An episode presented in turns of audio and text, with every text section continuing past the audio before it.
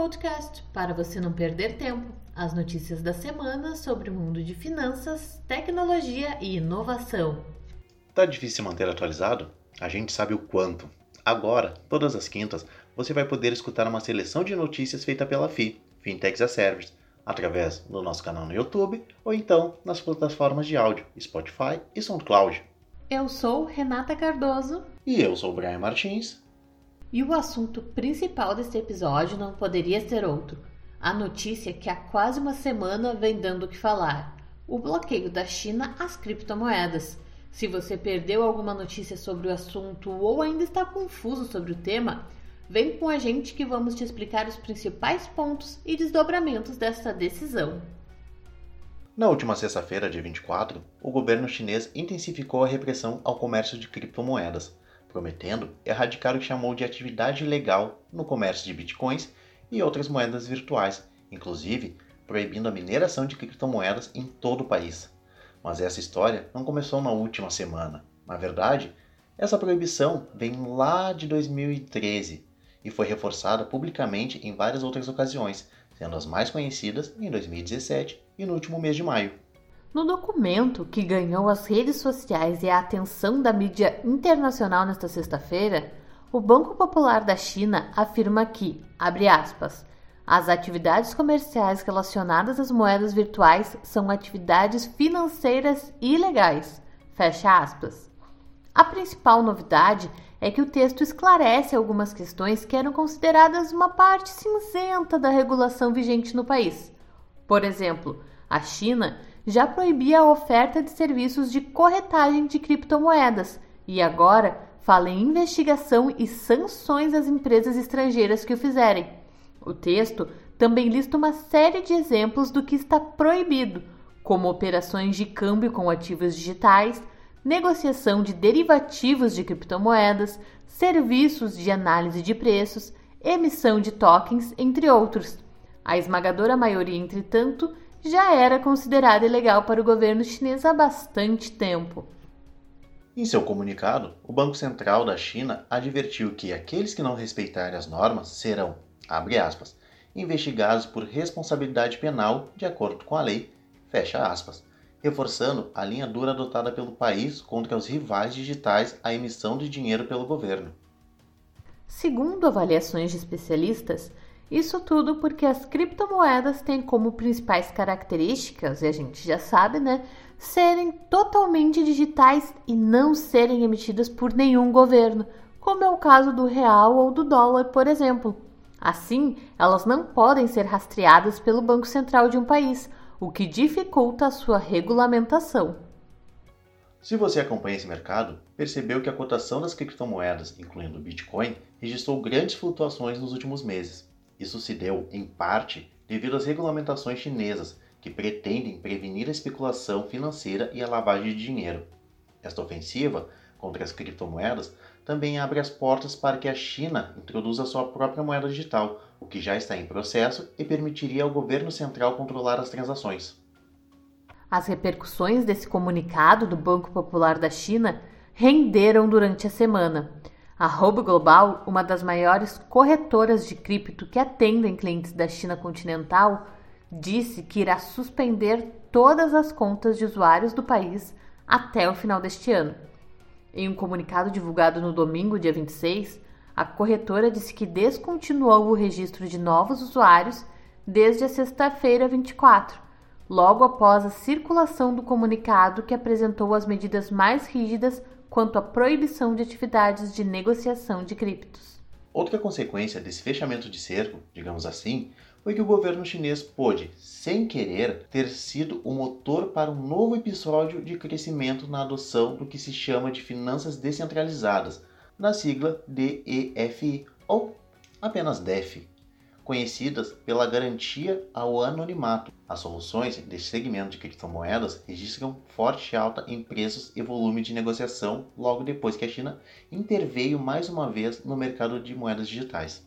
Essa medida do governo chinês afetou principalmente as bolsas tradicionais de criptomoedas, que têm gestão centralizada e tiveram que passar por uma guinada na adequação a regras de compliance, o que implica diretamente no reforço de políticas de verificação de identidade. Já as bolsas descentralizadas de criptomoedas não têm uma entidade única controladora, já que as operações são processadas por aquilo que chamamos de smart contracts, os contratos inteligentes, que são autônomos e criados por coletivos de programadores que são muitas vezes anônimos. E se de um lado esses softwares colocam o dinheiro do usuário em um certo risco maior, de outro, os usuários parecem cada vez mais dispostos a pagar o preço para ocultar a sua identidade, seja para escapar de impostos ou da repressão governamental, como é no caso chinês. A última investida do governo chinês nessa semana contra as criptomoedas não atingiu corretoras e empresas. Desta vez, a China bloqueou o acesso aos principais sites de monitoramento de preços de ativos digitais e relacionados a eles de maneira geral. Essa nova proibição sobre o acesso a dados e informação segue as promessas de intensificar o combate às criptomoedas no país. Bom, vamos seguir monitorando o comportamento do governo chinês e os desdobramentos que essas proibições trazem para o mercado. Agora, vamos ao nosso giro de notícias. Afinal, a semana foi bem movimentada. E ainda falando em criptos, vocês viram que por um erro a Bitfinex gastou 23,7 milhões de dólares em taxas em uma única transição na Ethereum? Essa pode ser a maior taxa de transição da Ethereum já paga em dólar. Situações anteriores, semelhantes, incluem duas transações realizadas em junho de 2020, que somaram 5,2 milhões de dólares em taxas. E enquanto o mercado de cripto segue totalmente tecnológico, o mesmo se pode dizer da indústria brasileira. Uma das tecnologias mais promissoras e que tem atraído grandes volumes de investimento em todo o mundo, a inteligência artificial, está presente em apenas 10% do setor industrial brasileiro, é o que indica a pesquisa ABDI, Conectividade e Indústria, feita com 401 empresas industriais de médio e grande porte. As outras duas tecnologias emergentes menos usadas nas companhias, de acordo com o levantamento, são impressoras 3D com 11% e Big Data com 19%. E o presidente da Agência Brasileira de Desenvolvimento Industrial, Igor Calvé, comentou que a indústria usa as tecnologias da informação e comunicação sobretudo como estratégias de gestão e possivelmente de redução de custos. No entanto, ele afirma que ainda não há mentalidade para a aplicação dessas ferramentas para a geração de negócios inovadores. Para o executivo, a adoção de tecnologias abre para a indústria uma ampla gama de oportunidades de negócios e é preciso sensibilizar as empresas para isso. Falando em investimento, isso é o que não falta para a Merama, startup criada no fim de 2020 que acaba de levantar 225 milhões de dólares para financiar sua estratégia de construir uma holding de marcas latino-americanas majoritariamente digitais. O aporte marca a entrada da Globo Vendors, braço de investimento da família Marinho. Para quem não sabe, a Merama tem a proposta de ser uma espécie de Unilever das marcas digitais na América Latina. Isso envolve a compra de fatias majoritárias de empresas e marcas com presenças online especialmente em categorias como esportes, pet, infantil e eletrônicos. O foco é escalar a presença dessas operações em marketplaces por meio da ingestão de recursos e da adoção das estratégias traçadas pelo time da Merama, formado por executivos de renome e de empresas como Amazon, Mercado Livre, Google e Facebook. E já que o assunto é marketplace, o TikTok, que até poucos anos era uma rede social para adolescentes fazerem Dancinhas, anunciou nesta semana uma série de novidades para marcas e influenciadores que utilizam o aplicativo, incluindo o lançamento da plataforma Creator Marketplace no Brasil. A companhia também aproveitou para divulgar ferramentas voltadas para as marcas executarem campanhas, incluindo pesquisas com o público, insights sobre anúncios e mais. O TikTok Shop, um conjunto de soluções, recursos e ferramentas de publicidade, foi outra novidade anunciada. Dentro dele, duas opções devem chegar em breve ao Brasil: a integração com terceiros para comerciantes que trabalham com parceiros comerciais terceirizados e links para produtos, o que permite destacar um ou vários produtos diretamente de um vídeo orgânico, levando os usuários para as páginas de detalhes desses produtos.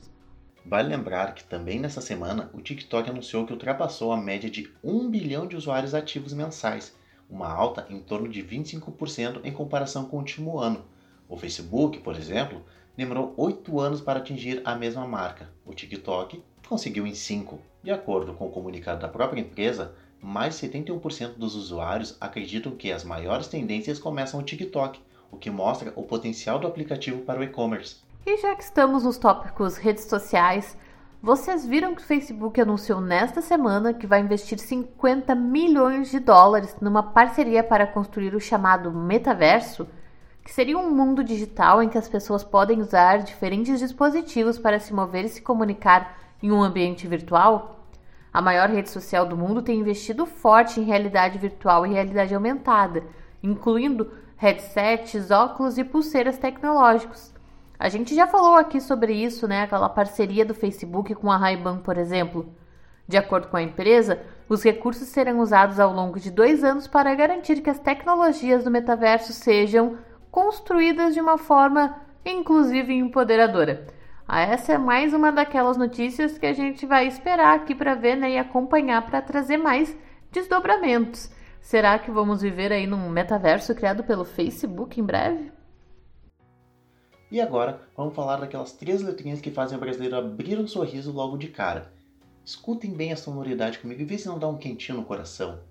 Pix. Oh, saudade de receber um Pix falando nisso. Então, o Banco Central aprovou nesta semana medidas adicionais de segurança para a ferramenta. A partir de 16 de novembro, as instituições financeiras poderão bloquear o recebimento de transferências via Pix a pessoas físicas por até 72 horas, caso haja suspeita que a conta beneficiada seja usada para fraudes. Segundo o Banco Central, o bloqueio preventivo permitirá que as instituições financeiras façam uma análise mais cuidadosa de fraude em contas de pessoas físicas, aumentando a chance de recuperação dos recursos por vítimas de algum crime ou extorsão. Lembrando que o BC já havia anunciado o limite de mil reais para transações feitas entre contas de pessoas físicas durante o período noturno, das 20 horas às 6 horas da manhã, e a possibilidade do usuário estabelecer um limite diferente de transações para o período diurno e noturno. Além disso, é possível que uma transação fique retida por 30 minutos durante o dia ou por até 60 minutos durante a noite para análise de risco da operação. E para finalizar, vamos para duas rapidinhas do mercado. A rede de farmácias Panvel vai inaugurar agora em outubro uma usina fotovoltaica em sua sede, localizada em Eldorado do Sul, aqui no Rio Grande do Sul mesmo.